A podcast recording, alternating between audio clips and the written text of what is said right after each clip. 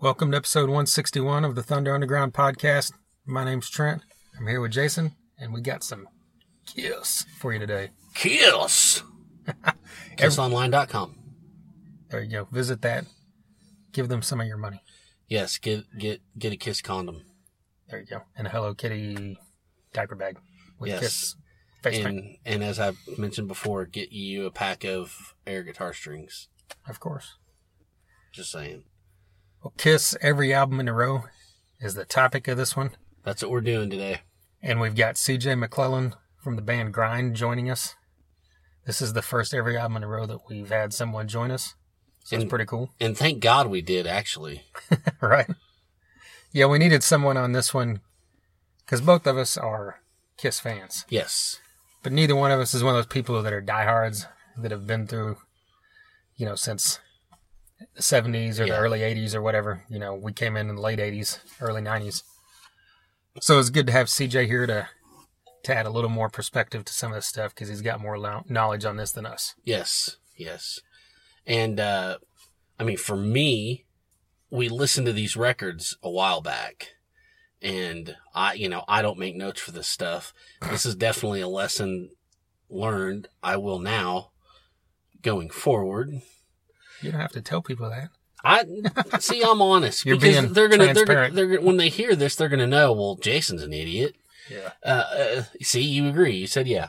So my, you know, my thing was, cause usually I don't need to, but there's so many Kiss records. Spans so, spans over, you know, four decades or whatever.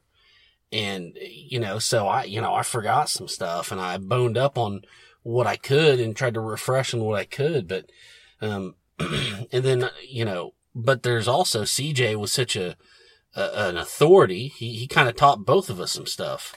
So this is, it was really cool. And CJ knows his Kiss stuff. And, you know, I, I couldn't imagine this. Uh, and now that we did it, I couldn't imagine this episode without him. So this is great. This is really great. Yeah, there's been a few of the ones we've done in the past where someone would say, "Why didn't you have me on it?" You know, and it just we just didn't really think about it. And there's it's always people that know a lot about that band. Definitely. But so you know, maybe going forward, every time we do one of these, it might be cool to pick out someone that we know that's a huge fan of whatever the band is. Yeah. So Jimmy's Chicken Shack is next. Yeah, Anybody that is a huge authority on that band, I get think- in touch with us. I think Andy from Fist of Rage. That's his like second favorite band behind Elastica. Bam. All right. We're there you go. That. All right. Well, every album in a row to explain to you is a thing that previously we did as a YouTube exclusive. This is the first one we put up on the podcast Yes. because, you know, F YouTube, basically. We don't care anymore. We can do what we want. Yeah. So, what we do to give you a nutshell of the way this works is it's exactly what it says every album in a row. We take every single studio album and all the previous bands, all we did was studio albums, and if there was any albums that had unreleased tracks, you know, B sides and stuff like that. Kiss is the first band we decided to throw in some live stuff because the live is so iconic Iconic. and And unplugged is something that all of us love. it's so badass. So, like, I'm sure if we did Alice in Chains one day, we would probably have to throw in Unplugged because it's so. Uh, yeah, Revered exact- is so huge, that You're kind of thing. Yeah, you're right. So we just kind of pick and choose as that goes. that'd be a good idea to do too one day. Yeah, without a doubt. But yeah, so we just start track one, go to the final track, listen to it all in a row. Most of the songs you've heard a million times, but when you listen to it all in a row, you really hear how stuff changed in the late 70s and the early 80s, and then again, early 80s and early 90s, and then again, late 90s. Mhm. So Kiss, you know, has the, I believe, the largest catalog we've done this with. Yeah, In the past, we've done this with Metallica, Megadeth, Pantera, Ozzy, Guns N' Roses. Is that everything? Motley Crue. Motley Crue. Yeah. So, and there's several other ones we've talked about doing, we just haven't got to yet. But Kiss is the subject of the day. Before we get into this with CJ, let you know that Grind is a band you need to check out. At We Are the Grind on Facebook and Twitter, Instagram as well. Follow them, like them. They've got tons of great music. Just our very last episode, 160, we played their song Bridges Yes, because it won Single of the Year at the Tulsa Music Awards here a couple weeks ago, it definitely is that. without a doubt. Yeah, Last time CJ was on here was with Dell, the singer. of grind, and that was back at episode 134. So go back and check that out. We talked about all kinds of stuff. They've been on here twice, and we always get into get pretty deep with those guys because they're extremely easy to talk to. Well, we're ready to just jump into this thing because it's a long one. Yeah, roll it. Here's CJ McClellan with us for Kiss's every album in a row.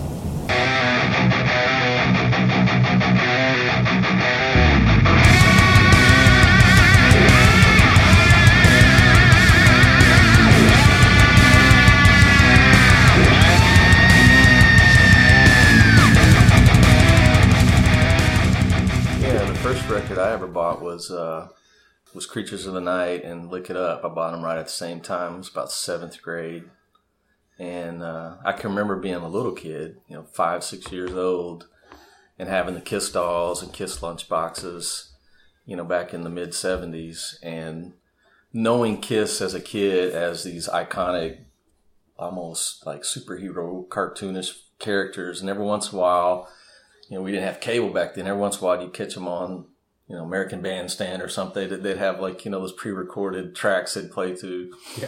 Uh, so that was my version of Kiss. I, and I actually can remember being like real, probably six thinking that Hot Blooded was a Kiss song. You know, I was like, man, I love that Kiss song, Hot Blooded. and my aunt's like, that's not Kiss. I'm like, yes, it is. They had to have written that song. But, um, it wasn't until I was about seventh grade that that I could buy my own music that I actually started buying it and then worked backwards. Um, so that was kind of my my beginnings with the Kiss. I fell right into their marketing trap. Gene Simmons was a genius. Yes, he was. Had all the kids hooked before they even knew what they were getting hooked to.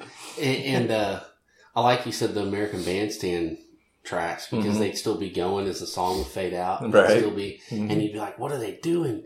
That's awesome!"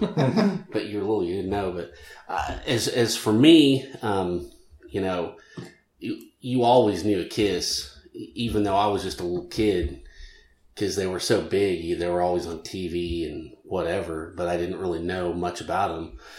and then you know in the early 90s revenge and all that kind of stuff when you're first when i was first starting to get into everything um, you know so that was and then a couple years go by and kind of grunge came in and that wasn't really my thing at the time so i wanted something new so i just kind of went back to everything that all the bands i loved what they got started on so Mhm.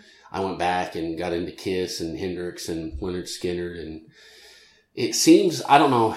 I remember it as I just decided to start it, you know, square one with the first album because I'd heard those song titles as you know it, more than the others, and I was just blown away. You know the sounds they were getting, and it was 1974. I mean that was just so.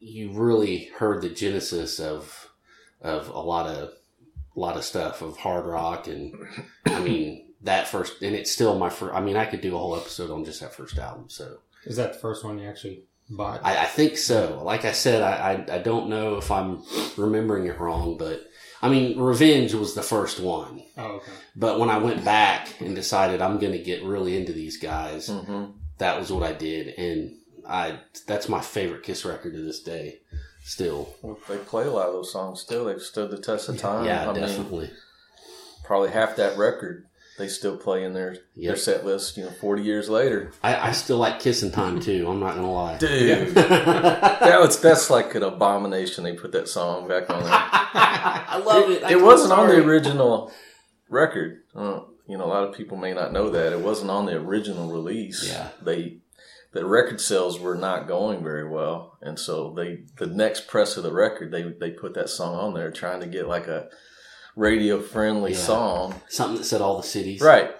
But you know, and then but it's an iconic record with these songs of these other Mhm. songs that were not giving them hits. Quote Yeah. have stood the, the test of time of forty plus years. You know, that's it's pretty crazy. Yep. Well, you, Trent. Yeah, the first album I bought was Smashes, Thrashes, and Hits Oh, yeah. Mhm.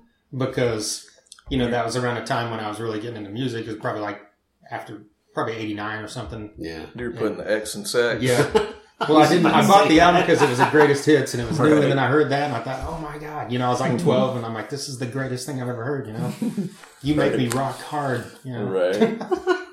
with the pause. So Right. you know, to my twelve year old mind, I'm like, Paul Stanley is the greatest ever. Right. You know, because of those two songs alone.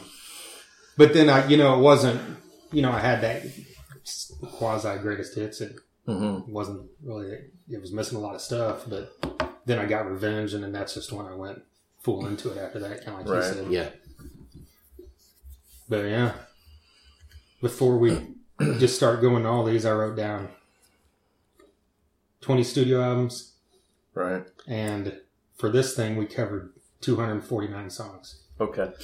and that God. includes Alive and Unplugged. Were the only two live albums we included. Right. and then they had they have as most people know four live albums and then several other live albums and then the four solo albums but we didn't include that and There was then- only one worth listening to. peter criss's no way, dude. and then the two compilations that had the new tracks killers and Yeah, killer. smashes thrashes and then i looked it up and there's 20 plus compilations and box sets Right. Yeah. And that's another thing I noticed when I was just skimming through, seeing how many there were. I was surprised at how many of those things have gone gold and platinum, especially the earlier ones. Not so much the later ones, except maybe a couple of the box sets had a lot of sales. But Well, even the first two records weren't considered like major commercial successes. Yeah. They were gold records. yeah, You know, how many bands nowadays that are struggling to get any record sales would love to have that? No Right. kidding. Yeah. And they were considered kind of, yeah, they weren't. You know, the record company was struggling um, to make uh, to balance things out with those sales, but pretty cool. yeah. Well, you already kind of got into it a tiny bit, but Yeah. Yeah. I mean, Kiss, like what you alluded to, was something I wrote down because it's one of those. Almost every song is a classic rock staple type of albums, like the first Boston record, you know, Yeah. or something like that, where you could hear the majority of these songs on the radio at any time still, which is crazy Except for an kissing album. time. yeah. Well, oh, yeah. Sorry. no, just hey, it's okay. You can give me crap. Right. No. Uh, every one of these songs that you know they've they've played live at Love Theme, I've never really seen, but um, most of these other songs, Hundred Thousand Years, Black Diamond, Firehouse, Nothing to Lose. know. I mean, it's just Cold Gin. I mean, these are just It's staples. insane. Strutter. And, and what I what I loved about it was it was so like um, you know you could hear him you could hear him the fingers across the frets. hmm It was just so like organic and raw. That was just great. And one of the things we can talk about as we go through these is some of the, the album cover art too, because that's kind of Yeah, been a cool thing with Kiss. One of the things that I like about, as I was reading up on some of the history about this record, is that Ace showed up wanting to press impress the guys that he had spray painted his hair silver for that album shoot, and I never noticed that. Yeah, But if you when you go back and look at it, you can see he's got like this shiny sheen to his hair. yeah. Can you imagine those guys? He walks in there like, really, really, man. Well, what I always thought about him on that cover was it it kind of almost doesn't look like Ace in a way. Yeah. Like he looks like bulkier or something. I don't know. Maybe that was just me. But yeah, the silver hair. Yeah, that was definitely. I was like that. He doesn't usually do that. Yeah, yeah spray paint. yeah. Um, just, ah, just the Krylon look, man. I wonder how hard that was to get out. No telling. No telling. What's your favorite song on this album?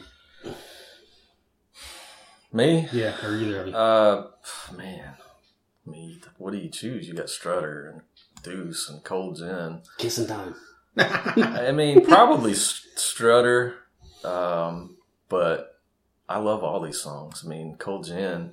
Cold Gin is kind of the beginning of Ace contributing a song that he should have sung, but he didn't have the, you know, he'll tell it in the interviews I've seen of him. He just talks about he didn't have confidence in his vocals until much later. And nowadays he play he sings all these songs Mhm. that he you know Parasite and Cold Gin these these classic songs that he gave Gene. yeah. Yeah. They became Gene classics. they should have been Ace classics. So, uh, you know, I'm kind of partial to Cold Gin too because of that. Yeah. Yeah, that is. Cold Gin might be my favorite Kiss song ever. Right? But it's kind of that and then Black Diamond right behind it. And the irony that Gene sing, sings it when he's a teetotaler, and yeah. you know, yeah. it would have made way more sense with Ace singing that song. Um, yeah, Cold Gin. I mean, uh, I love Nothing to Lose and Let Me Know. But I mean, I, I don't know the whole the whole record. I mean, it's hard to pick a favorite on this one. This is like I said a minute ago. This is my favorite Kiss record. And the, the funny thing to me is, so they're they're marketed to kids. Not initially, they came out, you know, being a, a, a hard rock band, and then they then they kind of took that marketing thing with the kids and songs like "Nothing to Lose," which. If you read the lyrics and hear what he's really talking about, trying to come in her back door, Yeah. you got nothing to lose, baby. Let it happen. And it's it's hilarious to me that they got these little kids and these kids' parents going to these concerts singing songs like this. Yeah, that's awesome. that's good though. And they had probably had no idea no, they had no. that that's clue. what this song is about. Yeah. Well, Hotter than Hell. Follow this up, and there's times where I can listen to this and think I like it better than the first one, but it's pretty even to me Yeah, for the most part. It had a rougher production quality to me, and then the uh, the packaging looked like really half done. That- It's yeah, very the- rough looking. It looks like a cheap import, you know, that you'd find over. it it does. Now that's that's the perfect way to describe it. Because I remember seeing it. It was like, is this the real cover? Did I buy some weird version Yeah. of this or something? And that that was it. You know? Well, they they got back in the studio quick. It was just less than a year after the Yeah. first one coming back. The sales weren't going great, so they got back in the studio. And this has got iconic songs on it. You Oh, know, yeah. Parasite, Hotter Than Hell, Watching You. These are songs coming home that have stood the test of time. Um, the Going Blind song, I gotta say, has probably got one of the weirdest lyrics I've ever heard. The whole Yeah. I'm 93 and you're 16. I mean, I'm like, really? Gene, what the hell is that all about? And then, like, later on, Christine 16, he writes a song about an older guy, like, creeping on a younger girl. That's what I was thinking. Like, why do people always give Kip Winger shit for 17? Gene Simmons did it. I know! I was 16. It's Yeah, even 16. worse. Yeah, Yeah. and and he probably really did it. Yeah. You know, I think Kip Winger was just writing a song. Gene Simmons probably did some dastardly shit. Okay, Right. but no, you said "Coming Home." God, I love that song. That's such Mhm. a good song. That's probably yeah one of my favorites on the record. But uh, you know, "Parasite," I, I like "Got to Choose." That's a great album opener. Parasite's my favorite. It's one of my favorite uh, Ace guitar solos, too. Yeah, It's just Oh, got yeah. a real cool little vibe to it. Um, definitely one of my favorite Kiss songs of all time. The original title of this record was uh, "The Harder They Come," Really? and then they they went with "Hotter Than Hell." So uh, anyway, again, this second record, Ace throws out a great iconic song with "Parasite," chooses not to sing it, gives it to Gene. Like, what the hell are you What's doing? What's going on? So and Anthrax does a great cover. of Yes, that. Right. they do. Yes, they do. Yeah, I thought Mainline is a good, uh, a good deep cut that no one ever talks about. Right. I mean, it's not like one of their greatest songs by any means, but it's one of those. I'll say, in looking at this song list, there's not a song on here that I don't like. You know, I like all these songs. These are all classic Kiss songs to me. Yeah. If any of them came on, I wouldn't be like skip. You know, Right. I would listen to any of these. Yeah, that's why I think those. Yeah, those first two albums just have a great continuity of, like I said, everything's great. Yeah. It's yeah. not You like, don't have to skip around. yeah, Yeah. you know, here in a bit we get to points where you have to skip around, Oh, yeah, or maybe even this next one. I don't know. yeah. Dress to Kill. But I love that room service starts off sounding like, am I listening to Elton John? I mean, it Right, sounds like yeah. fucking Saturday night. It's all right to party or something, you know? Or, I mean, all right for fight. Yeah, it wasn't as strong as the first two records, but um, this was the first record that had somewhat of a hit with Rock and Roll All Night. Mhm. Obviously, has been their Yeah. hugest hit, and then uh, Come On and Love Me was was uh, picked up, you know, there for a while. So it's it was the first one that got them a little more track it track traction, um, and this was about the time they were really becoming more known for the theatrical live shows um, than necessarily their record productions. but it wasn't trans, you know, wasn't corresponding to. They were selling out arenas and shows and getting double booked places, but they it wasn't really transferring to the record sales. Yeah, it wasn't selling records. You know. So was Rock and Roll All Night a hit before live? Like as a studio song? Um, that I don't know. I don't know the timing of that. Honestly, uh, they were. It a it came out the same year, so it's kind of hard to Oh, okay. say. Both came out in '75, so I don't know how you would know for. sure. I wouldn't know for sure.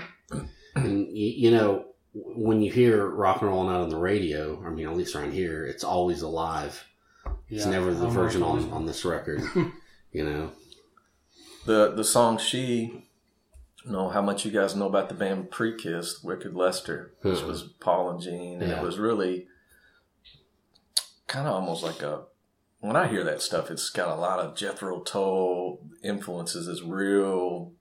It's basically like the Elder stuff. It's there's flutes and there's just odd things going on. Wicked Lester, um, she was one of their songs. really. So Nice. this was the first showing up, and I think I don't know if it was "I Love Her All I Can." I think both of those songs were Wicked Lester songs. Really. Wow. Th- those are my two favorite songs on the record. That's what I was gonna say. Go look up Wicked Okay. Lester. You might love them. You know, this reminds me. I think I texted you. It was a month or two ago. I was driving home on the BA, and a car passed me with a Wicked Lester license plate. Really? I'm not kidding. Yeah. I'm not That's a deep Kiss fan. I was right like, there. that guy really, he knows his shit. That's going deep. But yeah, the versions. Uh, I mean, you would recognize she, yeah, but uh, it's definitely it's a different take on it. yeah, yeah. Yeah, both those songs and Come On and Love Me are probably my three favorites off that. Right? Yeah. Come on, love me. Rock bottom. I like rock bottom too. Yeah. I like Two Timer as well. Yeah, hmm I I mean, it's it's it's a good record. It It's a cool cover. That Yeah, was one of the other things I like about this one. You know, you got them up they're there, dressed up. Yeah. the the Kiss makeup, wearing snazzy little suits. They were dressed to kill. Yeah, You know, that was probably just, yeah, presented as a joke and then it became reality. That's my guess. I don't it's a cool album cover. Yeah. Well, Alive comes out. and It's basically, you know, greatest hits of the first three albums, obviously. But this is revered by a lot of people as one of the greatest live albums of all time.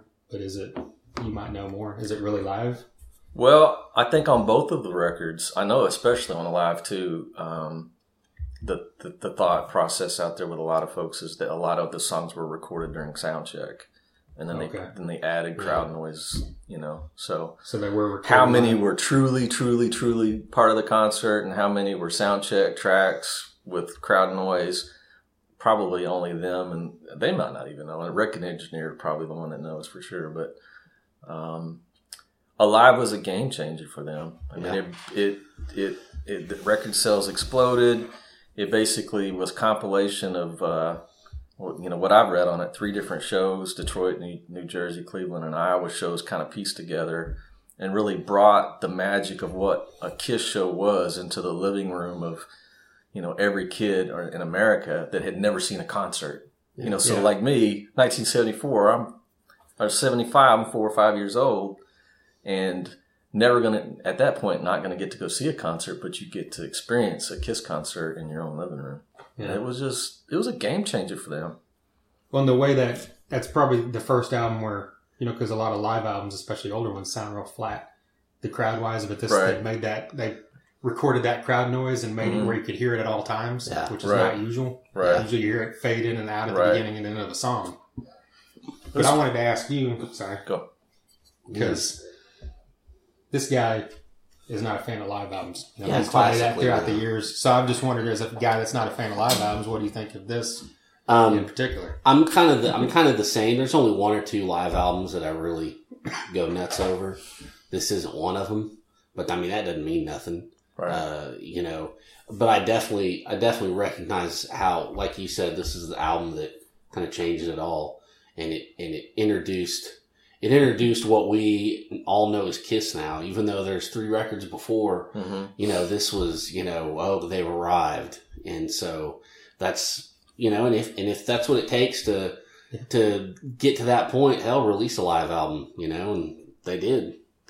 Well, this inspired a generation of, of future rock stars. I had read that um, Kim Thayil from Soundgarden, this was the first record he had ever bought. Yeah. You know, Dimebag talks about how much an influence this was. And you can Mhm. imagine these six, seven, eight, nine, ten year old little kids in their bedroom with a tennis racket with this record on, Yeah. pretending they're Ace Frehley, Yeah. you know, or Gene Simmons or Paul Stanley. And if if you were going to own one record, if, if you were going to get into Kiss and be like, what what is the, what are they all about? To me, this is the record I'd point someone to.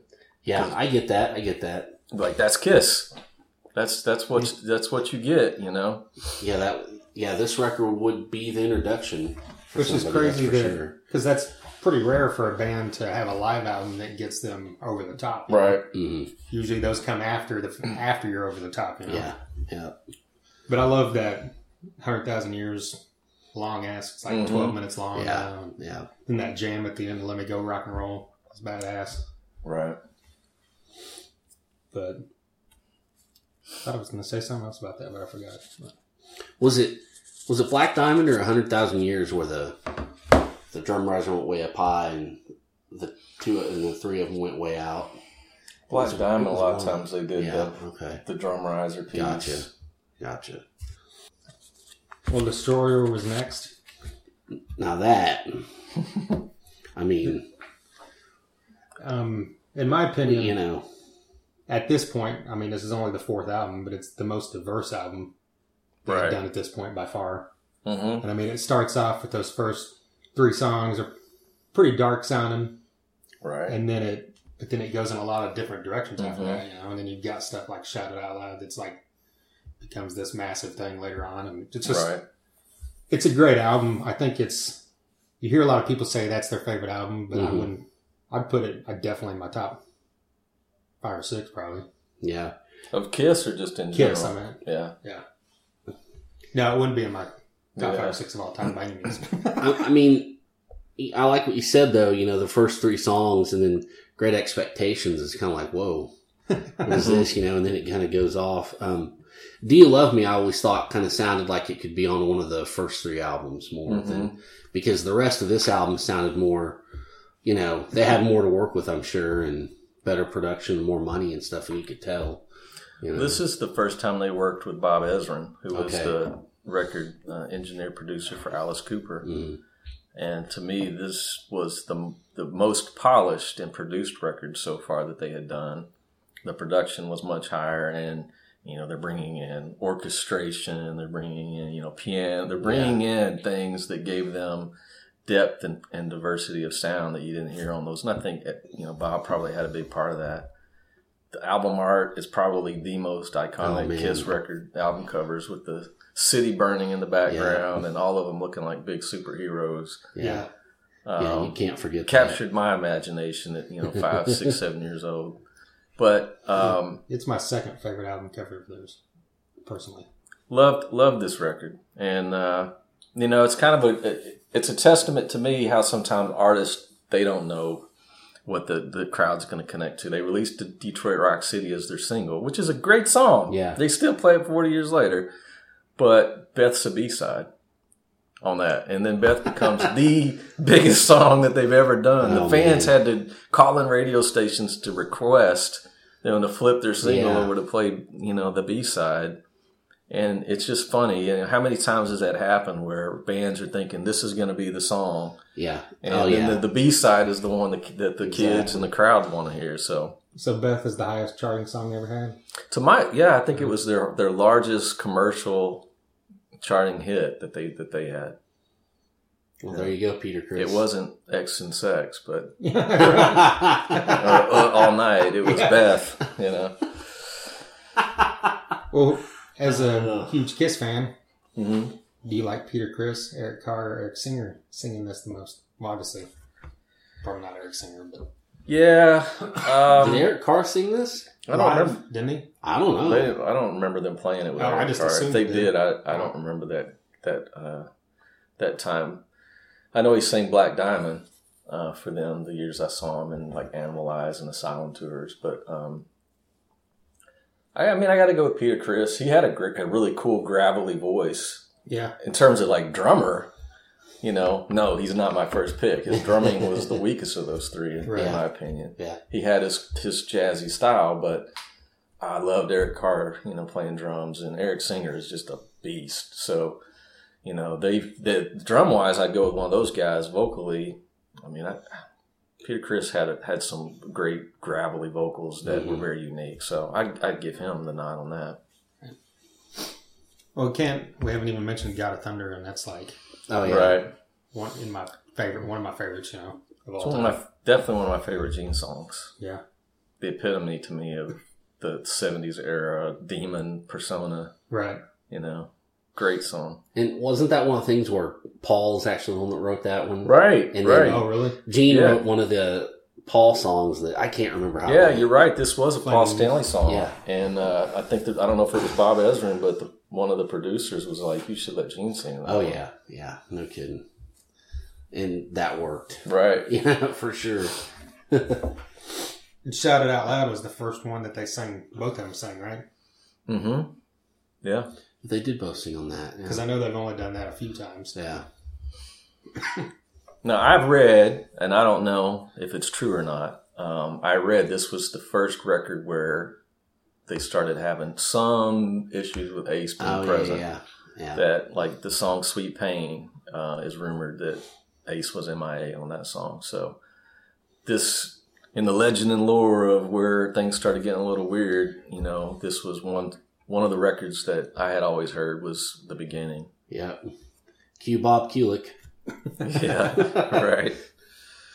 So, do you know when that started happening? Or I think Well, definitely live too. Um, he's on that, all those studio tracks but one for sure. And then when you get into the records post that, you know, Dynasties and the um, and uh, Creatures of the Night, you know, there's a lot of hit and miss with Ace. yeah. This was the earliest in any of like the reading or you know things I've kept up with Kiss over the years had heard that there was a possibility, like on that one track Wow. only, that that he was MIA on okay, but there were some some of the the tracks. Um, I don't know that they would have brought, brought Bob in at that point. Sometimes Paul just covered it. I know there's uh, there's a song later on one of the other records that the lead stuff Paul just played. okay, So, you know, Bob he auditioned for Kiss when when they held it. He was.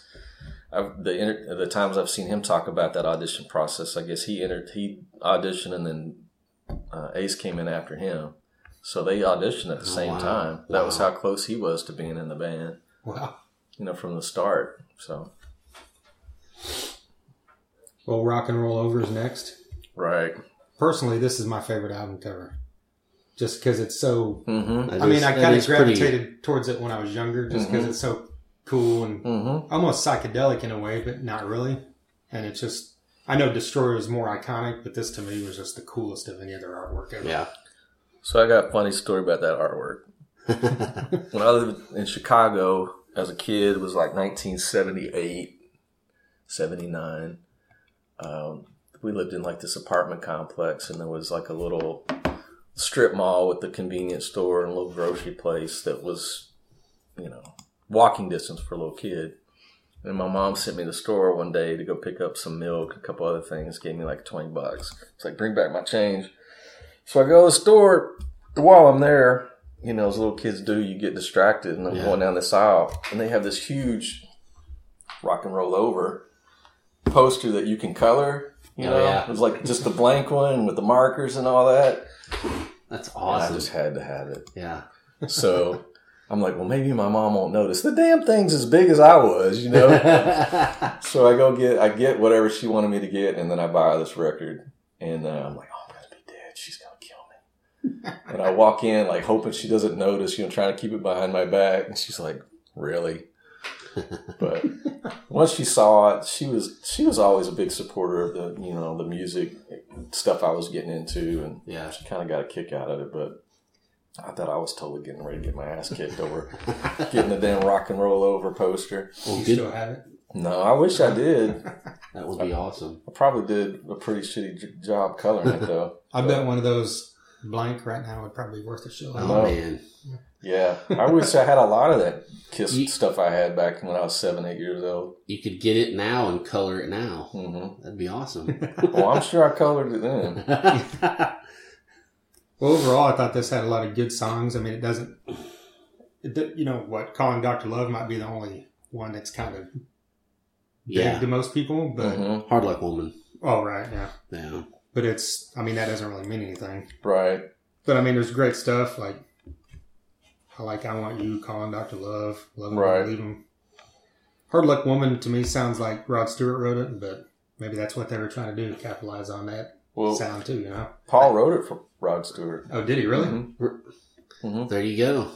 Yeah. Wow. I did not know Like, he, that. and then he didn't use it, so Yeah. they used it. Is Well, I don't know if they ever offered it, but I, I had read that he had written it originally for thinking of Rod Stewart using this song, and Wow. they gave it to Peter Criss. Well, which I mean, I think yeah. Peter did great on it. yeah? and, and you can see they kind of have that gravelly voice, the same I mean, of. it sounds like Maggie May. Yeah. You know, it's along that same, Yeah. you know, and you wear it well. It's in that same wheelhouse of Yeah. the songs Stewart was doing in that era.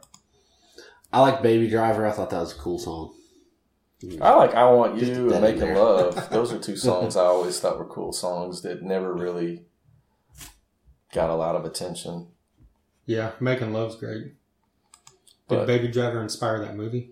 I don't know. No. That's a damn good movie, though. But we're getting off the subject there. To me, this was the first record where it was kind of like half and half. Like I thought half the songs were Yeah. songs that if they came out I'd listen to, and half the other songs I, I'll probably push skip. Yeah. This is probably the first record where I, I would say that happened. Well, Love Gun is up next, and is this the first album that features Ace singing? Yep. So he finally And actually, this finally got the nerve up. He To And this recorded it on his back. yeah. Oh, that's right. Right. He didn't want anybody seeing He shot singing it. it. Yeah. Actually, this was the this in this record all four members sing. So not only is it the, the first entry of Ace singing, Yeah. all Right, four of them Hooligan. sing on this record. Yeah. Uh, same guy did the cover art. So if it you, you kind of look the look and feel of the Love Gun and the Destroyer records, same Mhm. guy. Yeah. And that's and you know, like you said, that's another badass album cover. You know. This was at the heart of their marketing too. I remember when you got this record, it had like a cardboard gun insert that you could, you know, tear out and you have like a love gun. It's awesome. But they, it's they not started about a gun. they started putting all that stuff in there, right? well, it's just you know you you see them standing there, and then there's all the all the women you know on their knees, and you know you're like, oh my man, that's awesome. I wish I was that badass. Right. This this had a lot of variety, good and bad. There was uh, some iconic Kiss songs, and then there were some that were just like odd. Like okay, well, Was this the first time they had a cover song on an album? I think, unless I'm forgetting one of the other ones we talked earlier. right. Well, they had "Kiss in Time" that they added later on the original record. That was a cover song. Oh, was it? Mhm. Who originally did that? You know, I know it was like some somebody in the fifties. It's a, like an old old song. as Wow. soon as we're done, he's going to go. I'm going Yeah. to, yeah. See, Yeah. I didn't even know that. Yeah, that's not a Kiss song. They didn't write that. Well, uh, was the cover on this? Was it "Then She Kissed Me"? Yeah, Okay, Mhm. yeah. which was originally Which is another like Then He fifty Kissed song. Yeah, it was, wasn't it? Yeah, true, true. Yeah. yeah. But yeah, we got Christine sixteen. Man, I I love that song, even Yeah. though it's a little sketchy, but you know it's fucking great. Well, so the this Kiss Vault stuff, you know, Gene's talking about releasing Yeah. all this. Apparently, has the recordings he did with uh, the Van Halen brothers, yeah, and they're the original demo track of Christine Sixteen was Eddie Van Halen. wow. And apparently, the solo that Ace ends up playing is pretty close to what Eddie had laid down. And it was just so good. Gene was like insistent, like you need to play Wow. this. But I, I can't even imagine Ace Frehley trying to do some of that stuff. Well, that on this song, it's very melodic. It's Oh, in the okay. Ace style. Okay, it's very gotcha, sing-songy gotcha. melodic. It's not real super technical stuff. I but see. Okay. the "Got Love for Sale" and "Christine 16 were both tracks that uh, the Van Halen brothers apparently played with Wow. Gene. And that's Well, on the demo. vault, supposedly. I, I think it was supposed to be part of that release in the vault, but I've I've seen interviews with Gene talking about those guys being on those songs. Yeah, that's cool. I haven't ever heard them, Yeah. but Well, you know, cool. three thousand bucks will deliver it to you. No thanks, man. 2000. Oh, two thousand. Sorry. Sorry. I like "I Stole Your Love." Yeah, I was about- that's what I was about to say. I, I- love that song. And that's a cool album album opener, and Mhm. they they they used to open shows with that. That's just awesome. That's a great song. Yeah. and then "Shock Me" is my favorite. Oh man. One of my favorite Kiss songs of all time. It is my favorite, absolute favorite Ace Frehley guitar solo. Yeah. Um, I when I'm noodling around at the house, probably two, three times out of four times when I'm just jamming around, warming up, I play that Yeah. solo. I just love it, love it, love it. That's awesome. It's a great song. It's Yeah. classic. Just ask, ask Buckcherry. They they ripped that riff off too. Oh man, yeah, they sure did. It's I, I never even It's- put that correlation together until I heard someone on Sirius like years ago talking about it. I was Right. like, oh, I guess. and then and then I went and heard lit up, and I'm like, how did I not? How Yeah, did I not notice that? yeah. Because it's like so, just damn near note for note. It's Right. insane, It's- you know. Very close. Yeah, they, they need to um they they need to uh, Hey man, but they a say sandwich. buy him a sandwich. You know, Josh always yeah. said. imitation is the greatest form Yeah. of flattery. So Well, well, they're just another one of those thousands of bands that grew up on Ace. Mhm. yeah, you know? exactly. well, I was gonna say Plaster Caster's a great song. I love that. And you know, it's about making a mold of your dick. Why Right. not? Why Right. not? You know? right, And Almost Humans, your favorite Kiss song of all time, correct? Uh, sure. Okay. right. That's a cool song. that one's a li- that was when I was talking about it gets a little weird. Yeah, hey, Um, you know, it's a weird kind of song. I always liked it though, and I'd heard, I saw an interview with Paul Stanley when they were asking him some of his you know favorite Kiss songs of all time, and and Love Gun was one of the ones he mentioned as one of his personal favorites. So that that's a good one. It really is. What's that movie with, Stifler. yeah, Stifler, Um, whatever his real name is, where he's telling the kid, listen to this song. It's called Love Gun, but it's about his cock. I know what movie you're talking about. I can't. re- Where they were like can't- counselors or something. right, Yeah, but he was he had the Kiss pinball machine in his apartment. Okay. I mean, that would be awesome. We could all have that. Yeah. well, this was the last of what I would consider the classic Kiss era I, I get that for sure. songs. Definitely. After this, then it, they lost their way Yeah. for a little while. Yeah, until Creatures of the Night. Then they kind of re-centered themselves. But Well, yeah, when you talk about all these albums in a row, when you go into Dynasty, that's the first change. As far as, you know, the other stuff had, they were starting to branch out a lot. mm-hmm. But Dynasty is the first time that really, yeah, here's something completely different. yeah. you know, well, I mean, it's got yeah. a different feel, but it's got good songs to it as well. right, I really like the guitar sound, you know, throughout this. I don't know what, something about it just struck me as different as previous, but I mean, well, uh, I mean, two thousand man. I mean, come on. That, Mhm. that's. I mean, that's it's a that's great that's a Rolling great song. song. Oh man. Did you know that's a Rolling Stone song? No, I didn't. Okay. Is it? See, Mhm. see, Yeah. this is this this is what this is what happens. yeah. You, You should know, go back and listen to the original I- too because it's different. But I didn't even know that, and I'm like 40 years old, and I'm fucking know all this shit about music. I didn't even fucking know that. yeah, Oh well. Anyways, But I sang it, so it's good. yeah. I mean, the, and so there you go. And this is this is also, may I just add, this is where I'm I bow out a little bit because I listened to these so long ago. It starts getting sketchy for me until about ooh, the mid 80s. Right. So You're You not know. supposed to say that. These people don't know that. Hey, I'm just trying to be honest. You know, I'm just trying to be honest. I know everything and I know nothing. Okay. Well, is there a Charisma's on here? We heard Gene Oh, Simmons yeah, he play did that, that live last, last, year. year. Yeah. when we saw his solo show. right. But I mean, are there songs on here you dig or? Well, before we jump to there, we got to hit alive. Live too. Yeah, let's hit alive. Are we doing that? We didn't do a live two. You didn't do a live No. two. Well, yeah. Let's. T- I'll talk about live two. Then. Okay, we're talking about because How can you don't- skip a live two? Well, generally on these things we do, we skip all live albums, but we Oh, we included talked a about live live because it was so classic. Yeah, all, I'll, so all I'll say about live two was at first I didn't really get you know why you already did live. What are you doing? But it was kind of the compilation of all the songs from the records Since. after Alive One, and then they put you know um, like five tracks on studio cuts, and Right. um, that's where you see Bob, you know, Kulick's Gotcha. first showing up, except the Rocket Ride song, and uh, I think three of the five Bob is confirmed to have played on. So this was one that they definitely um, pretty strong. Um, evidence to suggest that a lot of those were recorded during sound checks, and then they just Really, did the yeah. pipe, you know, piped in stuff. So Yeah. and then I know you guys weren't going to talk about the solo records, but Ace ruled the solo record war. oh, well, I think we could all agree on that. Well, and it's kind of a if you if you think about like no band had done that before, no band had done that since. It's a big risk, Mhm. but what a cool concept Yeah.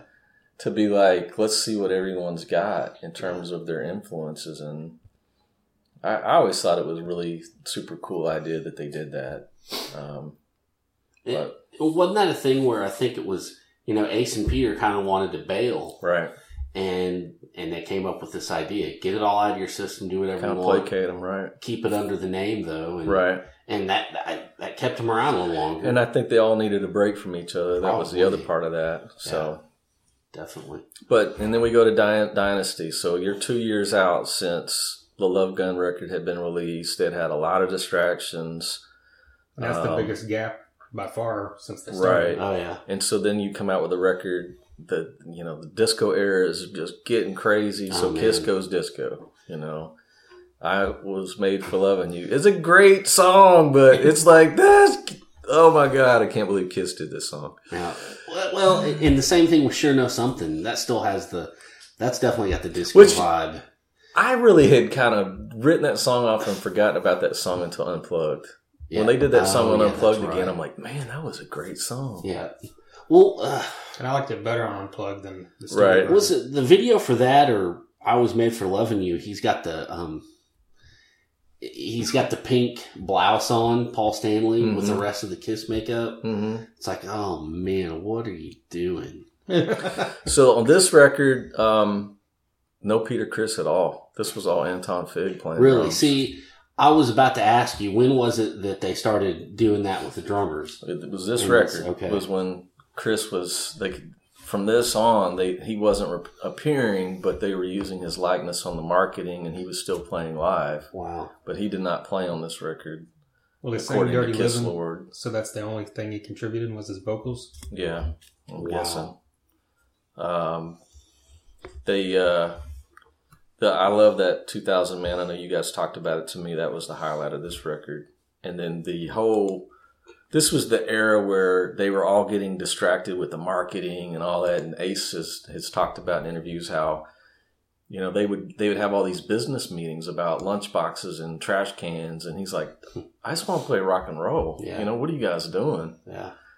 But uh, you guys ever see that Tom Snyder interview in '79 No. where I, Ace is just I've heard about it and I lit? I want to look it up. So at the same time, this era, him, all four of them go on the Tom Snyder show, and they start interviewing him, and Ace is lit and just cracking jokes and loud, and it's it's it's a great moment in Kiss history because it's it's it's hilarious to watch him. But the whole time, this look on Gene's face, man, he's just glaring at him like, I I've got to want see to this. I've got to eat see your this. liver. and Ace is just clowning the whole time. It's great. You got to go watch it. uh, what was it? I think it was. I can't remember. It was on one of the podcasts I listened to. It might have been Jericho. They were talking about how uh, some photo photo shoot, the Christmas one, where they're all wearing like the Santa hats and Mhm. stuff. Like Ace was completely out of it, hmm you know, and like right in between snaps, he'd like lean over and puke, Right. and then put his put his Santa hat back on, and that's insane. I mean, that's that's fucking rock and roll, isn't it? This is definitely when they were uh, kind Yeah. of unraveling Oh, as a yeah. band. Yeah, definitely. Well, Unmask is next. It's first album of the '80s. Yeah. Well, what do y'all think? well, we talked about this before we did we kind of kicked this thing off. Yeah. When I went back and listened to it, it was better than I remembered it. Yeah, but I didn't think it was that good. It's very a slick pop record. Yeah, Um, the Yeah. sound was there was a lot of external writers on this record con- contributing, and it just wasn't a Kiss record to me. Wow. Like, In terms of what I expect as a Kiss fan, what I would expect as a Kiss fan. It it seemed like you know I was just listening to it before you got here, hmm and it seemed to me some of it kind of sounded like um, you know rock and roll music beds that they would use over like commercials or Right. like on the news or something. that it kind of struck that you know, Right. and so it's funny you say that about outside writers and stuff. I know my girlfriend's favorite song is Torpedo Girl. And like it was so unmemorable to me. Her and I, I lost a bet with her. She's like, "My favorite song is Torpedo." I said, "Kiss never wrote a song called Torpedo Girl." Oh, She's like, "Yes, they did." Ace sang it. I was like, "No, he didn't." I was like, "Oh God." Yeah, I totally lost that bet. You ate crow on that. I one, did, friend. totally. totally, I did. I so give give her that shout out on that one, but was not my favorite record. But I will say again, when I listened to it for this podcast, it was better than I remembered. It wasn't Yeah. quite as bad as I thought. Well, uh, what what was the single? Or were, hmm yeah, see, I don't, you don't even know. Yeah, no kidding. Well, after I listened Might to have this, been I, actually, Yeah, I googled tomorrow to see if Rick Springfield wrote it because right, it sounds exactly like a Rick Right. Springfield song. right. But no, it was written by Paul Stanley and someone else. But like, I mean, to me, I don't dislike it, but there's just so many better albums that sound like pop albums from the early '80s that Right. I listened to before Yeah. this. Right. You know? yeah. And this is the um when they went out on tour. This was when Eric Carr came in the picture, Gotcha. So he was part of this uh, tour support. Oh, okay. I didn't. Yeah. I didn't realize that. hmm The Fox. Right. So, what's next? The Elder. Oh yeah. And What you've been waiting Speaking of Eric Carr, hey, welcome to Kiss, Eric Carr. Here's your first record, The Elder. Oh man. Can you imagine? he's like, you gotta wonder if he's you- like, what the hell did I just sign up yeah, to, what, man? what am I getting myself into? I'm thinking I'm getting ready to come play some Strutter or some Parasite, and we're gonna roll out. My first record is this turd nugget. we're gonna roll See- out some fanfare. for. For some reason, I thought Creatures of the Night was the first album he was on. But Uh-uh, so it was Zelda. The Elder. Yeah. Wow.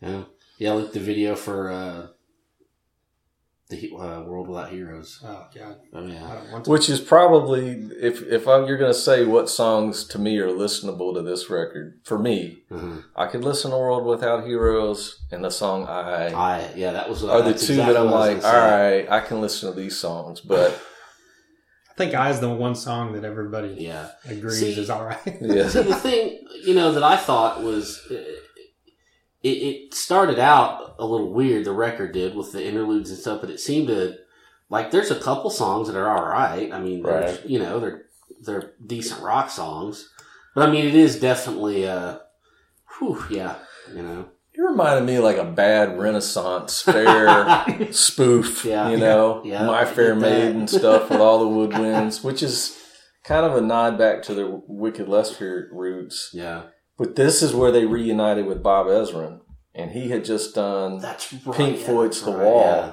So he did this epic record with Pink Floyd, and I think Kiss kind of got sucked into, well, we want to do our do epic that record So, of The yeah. Wall. Oh, and no. they got caught into doing this whole storyline of, I don't know which one of them wrote it. I don't know. Probably Gene wrote like this story about this kid that's, you know, fighting all these evil things and Yeah. is like this hero.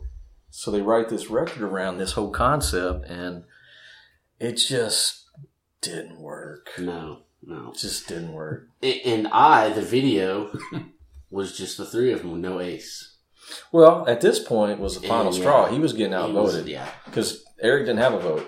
yeah. So yeah, basically, it was two two votes to one, and he was getting voted down on everything. So he's like, "All right, man." He's like out. So right after that, they did. I know we're not going to really talk about the Killers record, but they did that Killers thing, and I always joke that they, you know, they'd all cut their hair off Yeah. on that Killers era. And I'm like, they cut their hair They off did, in shame they? of the Yeah. elder. Yeah. That's what it was. That's It was what a shame. It was elder shame. So Well, The Elder's the first album without them on the cover. something else to point out. Oh wow, it is. Right. Yeah, I've been looking at each one of them and I didn't even think about that. Yeah. But I'd, I'd also wrote down that I really dug the guitar solo in Under the Rose. I can't remember it right now, but when I listened to it, I thought it was cool. Mhm. if it's if it's Bob or whoever it is, right.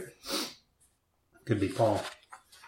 But yeah, Killers. I mean, I listened to those four songs. Mhm. I'm a Legend Tonight. You know, is after the Elder. That's right back to the classic Kiss sound. The Down on Your Knees song, man, is Yeah, that's the best like one. raw. Almost kind of reminds me of not Kiss, but Kix. Oh, It's yeah. kind of like that raw, just gritty rock song. You know, that's who I think of when I hear that song. yeah. But you know, I like Down on Your Knees and Nowhere to Run on that that that deal. Uh, but the album photo was like, what the hell? Paul's got a weird headband on. They look all over the place. They were just reeling direction wise. You know, headband. Oh, I forgot about that. yeah. Um, Well, wasn't that put out as like? It wasn't put out in America at first, right? Or wasn't it? It's just a Japan. right. thing, It was somewhere overseas. It was Yeah. kind of a stopgap to stop the bleeding a little bit with the fans' reaction to the elder. Yeah. It was just Why wasn't it released in America then? I wonder. Who knows? Yeah, Who knows? because you figure you'd want to keep those people around. right. But I mean, they turned around with Creatures of the Night and kind of did it. Yeah. Were able to. tenth record that they released. Um, my favorite record uh, until Revenge, but when Creatures of the Night came out, it was like, and if you look at Kiss's history and you put it all on timeline, which we did on this podcast, so they start out with the classic Kiss sound, and over time they lost their way, hmm and then boom, Creatures of the Night recenters them in terms Yes. of what fans want as a Kiss record. Yeah. and lick it up is there and then it starts fading a little bit again Yeah. you get into the weird you know we'll talk about them in a minute. And then boom revenge kind of recenters the fan base. So like if you look at their career there's like three big moments that they're able to recenter their fan base around a record hmm that's like this is core kiss and creatures of the night was that record. Yeah. and they needed it Which is impressive that they've done it more than once because a lot of bands can't pull that off. Yeah. I mean, Metallica's done it, Aerosmith did it, but you don't see that too often, you know. well Yeah, I, it's- you got to give vinnie vincent he had a lot of writing credit on this he Yeah. kind of gave them a fresh Mhm. jolt Yeah. on this record Yeah, Saint and Sinner is fucking great. Obviously, the title track, Oh yeah. That's Keep I Me Coming, has a really cool guitar riff. I like every song on this record. I record. love it loud, you know, it's classic as War. Machine. That's badass. Yeah, Love War Machine. It's it's a darker record, um, and from a production standpoint, it's the the only record that I've ever heard that got that drum sound that they got for Eric Carr. It sounds gigantic, Yeah. and they've talked. I saw Eric Carr talking about how they got it. They recorded him like this huge empty.